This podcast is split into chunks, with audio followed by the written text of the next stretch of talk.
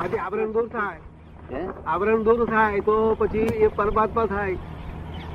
આવરણ દૂર થાય નહી, પેલી દ્રષ્ટિ ફરે નહીં. શું થાય? આવરણ દૂર એમને એમ થાય નહીં. અત્યારે દ્રષ્ટિ કેવી છે કે તમારી દ્રષ્ટિ આ સાઈડ માં છે, આ બાજુ આ બાજુ જ તમને દેખાય છે. સંસાર તરફ દ્રષ્ટિ છે, આ દ્રષ્ટિ તમારી આ બાજુ દેખાય. શું નામ આપનું? ભગવાનદાસ. ભગવાનદાસ. હું ભગવાનદાસ છું એ દ્રષ્ટિ છે ને તમારી, કે હું કશું છું એવું આત્મા છું. પણ ખરેખર તો અત્યારે કાગળ તો ભગવાનદાસ નું નામ તમે જ લઈ લો ને. અત્યારે ગાર બોર્ડ તમને અસર થાય ને, જો આત્મા હવે તમને અસર ના થાય તો માટે તમે ભગવાનદાસ છો એ બોલવાનો વાંધો નથી. એ હું હું એમ કઉ છું કે એમ પટેલ છું, પણ મને હું એમ પટેલ છું બિલીફ નથી, અને તમને ભગવાન છે ભગવાનદાસ છે બિલીફ છે. શું છે? અને that is the first strong belief, that is the first strong belief. અને આ બાઈ નો ધણી થયું, સેકન્ડ રોંગ બિલીફ. આ છોકરાનો ફાધર થયું, ત્રીજી રોંગ બિલીફ. આનો મામો થયું, ચોથી રોંગ બિલીફ. હું વકીલ છું, પાંચમી રોંગ બિલીફ. હું સિત્તેર વર્ષનો છું, છઠ્ઠી રોંગ બિલીફ. કેટલી રોંગ બિલીફો બેઠી છે, રોંગ બિલીફો બધી કેટલી બેઠી છે? તો ઘણી. આ બધી રોંગ બિલીફ લીધે ભટકે છે લોકો. એ જ્ઞાની પુરુષ રોંગ બિલીફ ફ્રેક્ચર કરી આપે અને રાઈટ બિલીફ બેસાડી દે. શું કહ્યું? એને અત્યાર સુધી રાઈટ બિલીફ બેસાડનાર કોઈ મળ્યો નથી. રાઈટ બિલીફનું રાઈટ બિલીફનું નામ શું? સમ્યક દર્શન. આ સમજવું ને, સમ્યક દર્શન દ્રષ્ટિ જો ફરી, આ મિથ્યા દર્શન છે. શું થયું છે? રોંગ બિલીફો જ છે. આ ફ્રેક્ચર કરી આપે એવા જ્ઞાની પુરુષ હોય, રોંગ બિલીફ ફ્રેક્ચર કરી આપે. તમને તમે નહીં, આ બધા પેલા ભગતો કહેતા હતા કે એમને ફ્રેક્ચર, એ ભગતો ફ્રેક્ચર કરાવીને બેઠા છે. એ બધા ડોક્ટરો બોક્ટરો બધા જે છે ને ફ્રેક્ચર કરાવી બેઠા છે, એ તમને થઈ લાયા. આ પહેલું એવું જાણવું છે કે આ જગત બધું જાણી લેવું જોઈએ. જગતમાં કોણે બનાવ્યું, ચીજ ચાલે છે, એ બધું જાણવું છે. આ જગત કોણે બનાવેલું લાગે તમને? પાણી પાણી તે વાયુ કાય ના જીવ છે. આખા તો જીવનું જ આખું પાણી છે. એ પાણી દેખાય છે ને તે બધા એના દેહ જ દેખાય છે જીવોના. એટલે મૂળ જે છે એ ચાર તત્વો, એનું મૂળ જે સ્વરૂપ છે, જે પરમાણુ સ્વરૂપ છે એ છે તે અવિનાશી છે. એ ના આ છે તે આકાશ, બે અવિનાશી તત્વો. બીજો ચાર રહ્યો, તેમાં આત્મા ત્રીજો, અને બીજો ત્રણ રહ્યો પાસે. એટલે આ બધા છ તત્વો સમજે. આ તો બધું એ જે પીરો કહે છે તે શાસ્ત્ર ખોટું નથી, તમારી સમજણમાં ભૂલ થાય તેમાં શાસ્ત્ર શું કરે? બચાવ ભગવાન સર્વવ્યાપક છે એમ કહે છે, એમનું તમારી સમજણમાં ભૂલ છે. શું વ્યાપક સર્વવ્યાપકનો અર્થ હું તમને સમજાવું કે જયારે છેલ્લો દેહ હોય છે માણસનો, ત્યારે એને મહાવીર ભગવાન એવું તેવું આપણે પહેલે દેહ હોય છતાં કહીએ છીએ. નહીં કહેતા? કૃષ્ણ ભગવાન ભગવાન નતા કહેતા? હવે જયારે છેલ્લો અવતાર જયારે છૂટે છે અહીંથી, ત્યારે આત્મા આખા આખા લોકમાં પ્રકાશ થઈ જાય છે, સર્વવ્યાપક થઈ જાય છે. એ સર્વવ્યાપક જ આ રહ્યું છે. શું રહ્યું છે? આત્માનો સર્વવ્યાપક પ્રકાશ છે. બરોબર ને? બીજી ચીજો બીજો ચીજો એ પ્રકાશ બીજી ચીજોને દેખાડે છે. બીજી જ્ઞેય અને જ્ઞાતા બેવ છે કે નહીં? એ એકલો જ્ઞાતા છે.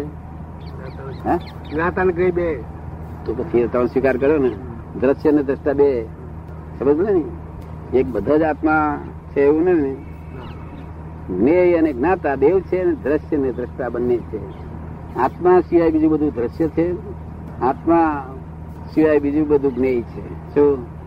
જ્યાં સુધી પ્રકાશ પામે છે આખું, જેમ ઘડામાં એક મૂકેલો અજવાળું હોય, તે ગળામાં લાઈટ આપે, બહાર ના આપે. ફોડી નાખે તો ક્યાં હરી જાય? ગળા ફોડી નાખે તો જેટલા ભાજનમાં મૂકેલું હોય, જેટલી રૂમમાં મૂકેલું હોય, એટલી રૂમમાં પ્રકાશ ફેલાય. શું ફેલાય? પ્રકાશ. પણ એ પ્રકાશ પાતળો થતો જાય. કેવો? પાતળો. આ પ્રકાશ આત્માનો પ્રકાશ નહીં, આ તો આ તો ભૌગોલિક પ્રકાશ છે. શું છે? અને આત્માનો પ્રકાશ પાતળો ના થાય, આખા બ્રહ્માંડ ફેલાય નહીં. પણ તેવો આ સમજ બધું પૂછવો તો બધું આમ બધું ખુલાસો કરીને કામ કરશો તો કામ હેર છે. નહીં તો આમ નામ ચાલશે નહીં. ક્યાંથી આયા, ક્યાં જવાના છે, આથી ગયા અને ગયા છોકરાને કે ચિંતા બિંતા કરો છો? ભગણી દ્રષ્ટિ બદલી આપે, બહિર્મુખ દ્રષ્ટિ. બહિર્મુખ દ્રષ્ટિ થી અંતર્મુખ દ્રષ્ટિ કરી આલે ના અંતરની દ્રષ્ટિ એવું નહી. દ્રષ્ટિ અંતરની દ્રષ્ટિ અંતરની તમારી દ્રષ્ટિ તો બધી છે જ નહીં, અંદરની દ્રષ્ટિ શું પણ તમને દ્રષ્ટિ દેખાડી બધી રાત બહાર હો આત્મા દેખાય એવું નહીં, અંદર છે એવું નહીં, બહારે નથી આત્મા. તમને દ્રષ્ટિ બદલી આલે આ જે મિથ્યા આ છે તે દ્રષ્ટિ જે છે એ રોંગ બિલીફ છે, પેલી રાઈટ બિલીફ કરી આપે લાગે પડી જાય. સમ્યક દર્શન આવે એટલે સમ્યક જ્ઞાન ઉત્પન્ન થાય અને સમ્યક ચારિત્ર ઉત્પન્ન થાય. આ ચારિત્ર એ ચારિત્ર નથી, શું છે આ તો બધું ફોરેન ડિપાર્ટમેન્ટ નું છે ને તેને હોમ માનીને બેઠા. શું કહ્યું? બધી વકીલાત ફોરેન ડિપાર્ટમેન્ટમાં કરી અને માન્યું કે મારે ઘેર ગયું બધી ફોરેન હોમ એક જ ડિપાર્ટમેન્ટ હશે. હા તો એ હોમ ડિપાર્ટમેન્ટમાં જો સમજે હોમ ડિપાર્ટમેન્ટ એટલે અંદર હા હોમ ડિપાર્ટમેન્ટ એટલે મૂળ પોતાનું સ્વરૂપ સેલ્ફ સેલ્ફ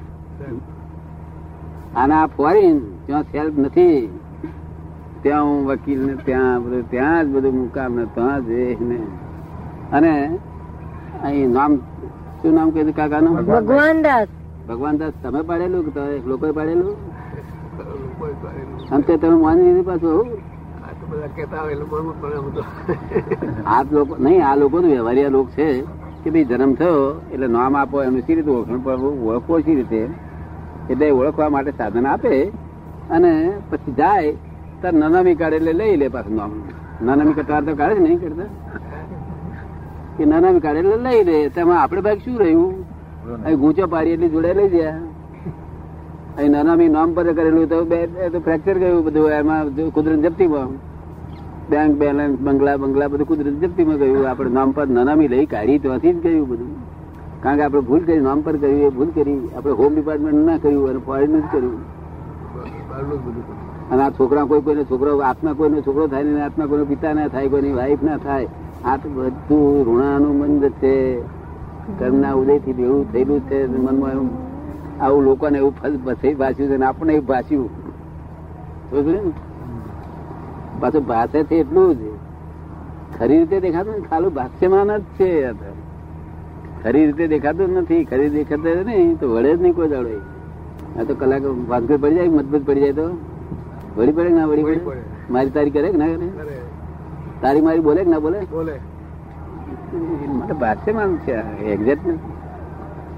જ્ઞાન લે પણ સમજીને એવું લ્યો, એવું સમજીને લ્યો. ઉંમર થઈ રહી છે, કેટલી થઈ કાકા? ઉંમર કેટલી થઈ? ચુંવોતેર. ચુંવોતેર થયા ને? ચુંવોતેર હવે છવ્વીસ રહ્યા ને? છવ્વીસ કોણ જો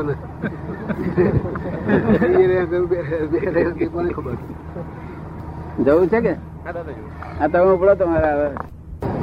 હિન્દુઓ ના ચાર વેદ, જૈનો ના ચાર અનુયોગ છે. આ ચારે શાસ્ત્રો છે, શબ્દો છે. શબ્દ શાસ્ત્રમાં શબ્દ થી વધારે આગળ જવાય નહીં ને. શબ્દ એટલો શબ્દ જેટલો ભાવ બતાવે એટલો જ બતાવડાય ને, એથી આગળ જવાય નહીં ને.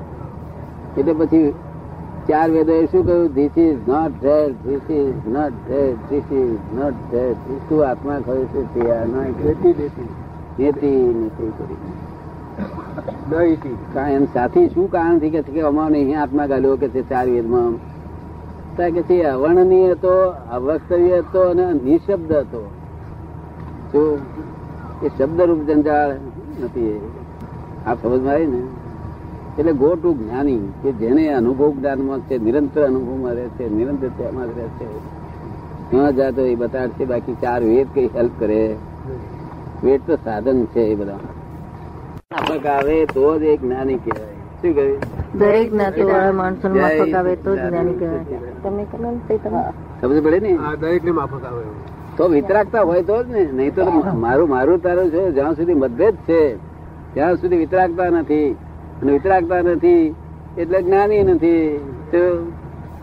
અકર્તા સ્વરૂપે બે પ્રકારની ધર્મ, કર્તા સ્વરૂપે કર્તા સ્વરૂપે ધર્મ પરધર્મ કહેવાય. શું કહેવાય? પરધર્મ. હા, હારું કરો ખોટું છોડ્યું, બધું હારું કર્યો કર્યું. એને જે કર્યું એ બધી અજ્ઞાનતા. શું થયું? હું કરું હું કરું એ જ અજ્ઞાનતા. ચક્ર નો ભાર જેમ સ્વાર હતા. અકર્તા ભાવ એ સાચો માર્ગ, મોક્ષ નો માર્ગ અકર્તા ભાવ. આત્મા વ્યવહાર થી કરતા છે, નિશ્ચય થી અકર્તા છે. શું છે? વ્યવહાર થી કરતા છે એટલે ડ્રામેટિકલી કરતા છે, ખરી રીતે કરતા નથી. એટલે બધા ધર્મવાળા માફક આવે તો કામનું છે, નહીં તો કામનું નહીં. તો તમારા ધર્મવાળા તો આવતા હશે કરી, કોઈને ગોઠે કે કોઈને ગોઠે બધા ઉપર ચપટી બબરા એવા લોકો તમે બધા.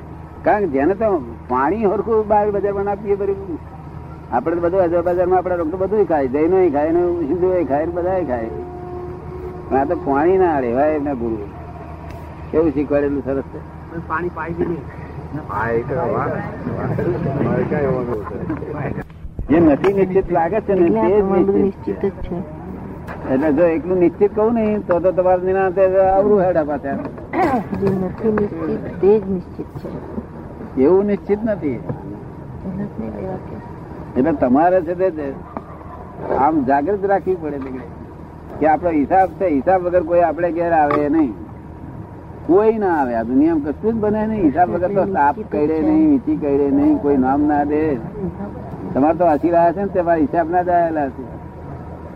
શું કે હિસાબ વગર કશું નહીં? એમ હિસાબ વગર કશું આ દુનિયામાં કશું બને એવું નથી. બધા હિસાબ જ ચૂકવાય છે, નવા હિસાબ ઉભા થાય છે અને જૂના ચૂકવાય છે, નવા હિસાબ ચૂકવાય, જૂના ચૂકવાય છે. લોકોને ગમે છે એ ઘરું. અને કાળે છે દાદા સારો આવતો જવાનો નથી. અને આ નવનીતિ સાહેબ ને પૂછ્યું શું કહે કે આ કાળ નું નામ શું કહેવાય કે આ ઉત્તર પીણી કાળ એટલે ઉતરતો કાળ. એટલે આજુ અઢાર હજાર પછી તો ડેરું આ દુનિયામાં ડેરું નહીં હોય ને પુસ્તક નું હોય ને શાસ્ત્ર નું હોય ને કોઈ ભોગત નહીં હોય. બધા હા સરીઓ વાળા જેતું પડશે કે નહીં જેતું પડે. કાળ પૂરો થયા તો સુધી આપડે કશા નહીં. બધા બહુ હારા હારા ગયા છેલ્લી ચોવીસો વટાઈઓ હોય પણ ચટણી ખાવા ખાવા હારું બેસી રહ્યા છીએ. તેના હારું બેસી રહ્યા છે. આખો થાળ જમવો નથી, એક ચટણી હારો. તમને સમજણ પડે? ચટણી કહું તે ના પડી સમજણ. ચટણી એટલે ના સમજણ પડી. આખો થા જમવા હારું નહીં, ચટણી હારું જ. એની ચટણી આ ઘર ઘર કઈ કોઈ ભોગવતા નથી. એ આખો દાડો બહાર જ ઘેર તો બાદ પંખા પંખા બધા ચાલ્યા કરે ને બધા પલંગ બધા ખાલી રાત દાડે એ કહેવાય તાપ મોટો ચડકાતો હોય. કારણ કે એને કઈક કઈક શું એવું કશું જોઈએ છે ચટણી. એના આધારે ભટકે છે. બધું જોઈતું નથી એને. વૈભવ ભોગવતો નથી કોઈ દાડે, ભોગવ્યો જ નથી વૈભવ. વૈભવ ભોગવ્યો જ નથી કોઈ દાડે. પૈસા માટે રખડે ને, પૈસા માટે રખડે, પૈસા માટે રખડે ને. કોના માટે? પૈસા પૈસા માટે. પૈસા માટે રખડવા જેવું છે જ નહીં. પૈસો ખોટ ઘેર બેઠો આવે છે તો નફો પણ ઘેર બેઠો જ આવે એવી વસ્તુ છે. શું છે? જેવું ખોટ જે સિસ્ટમ થી ખોટ આવે છે એ સિસ્ટમ થી જ નફો આવે છે. મહેનત કરીને ખોટ આવે છે ને મહેનત કરીને નફો આવે છે. માટે પૈસા ની જો વાત કરતા હોય તો ગયા આવતા પુણ્ય નું ફળ છે. પુણ્ય નું ફળ તો આપડે કશું ના કરીએ બેસી રહીએ તો ચાલે? બેસી તો રહો, એક દાડો તો બેસી રહો, એક દાડો બેસી રહ્યો છે. એક દાડો હાથે પાંચ હજાર રૂપિયા આપશે ઇનામ આપશે લોકો. એક દાડો બેસ્યો છે. અરે ઘણી વાર બેસી રહેતો કોઈ જનાવર બેસી રહ્યું? કોઈ આ તો નિરંતર વહેતું જ છે. પરિવર્તનશીલ, નિરંતર પરિવર્તનશીલ બેસી રહેવા વાળા. હા પછી મહીથી ડાક્ટર કહે છે મહી નથી તારે બેસે મહી ગયા બહાર નીકળી ગયા મહેમાન તાર જઈ રહે. નહી તો કોઈ બેસી ના રે. તેથી તો કૃષ્ણ ભગવાન યંત્રવત લખ્યું છે ને. યંત્રવત કૃષ્ણ ભગવાન યંત્રવત લખ્યું છે. કોઈ કઈ યાદ છે કે આનો શોખ? જો યાદ હોય તો બોલો. એવું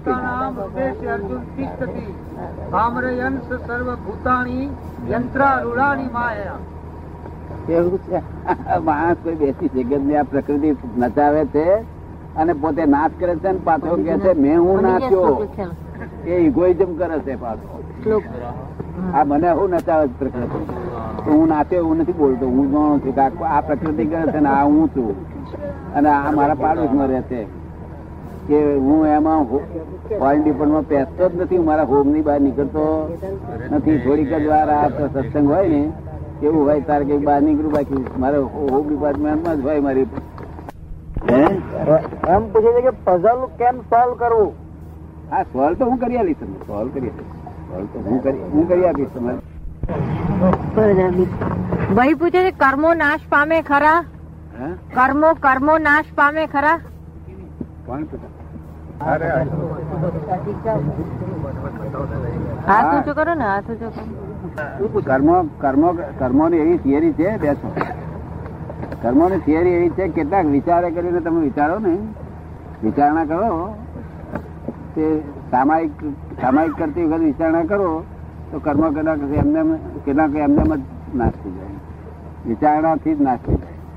અને કેટલાક એવા છે કે જ્ઞાની પુરુષ નાશ કરી આપે, અને કેટલાક એવા છે કે ભોગવે છૂટકો થાય. નિકાચિત કર્મ કહેવામાં આવે છે, બરફ જેવા હોય છે, અને પાણીને વરાળ જેવા હોય છે એ ઉડાડી દેવાય છે. અને બરફ જેવા હોય, નિકાચિત થયેલા હોય એ નથી, એ તો ભોગવે છૂટકો.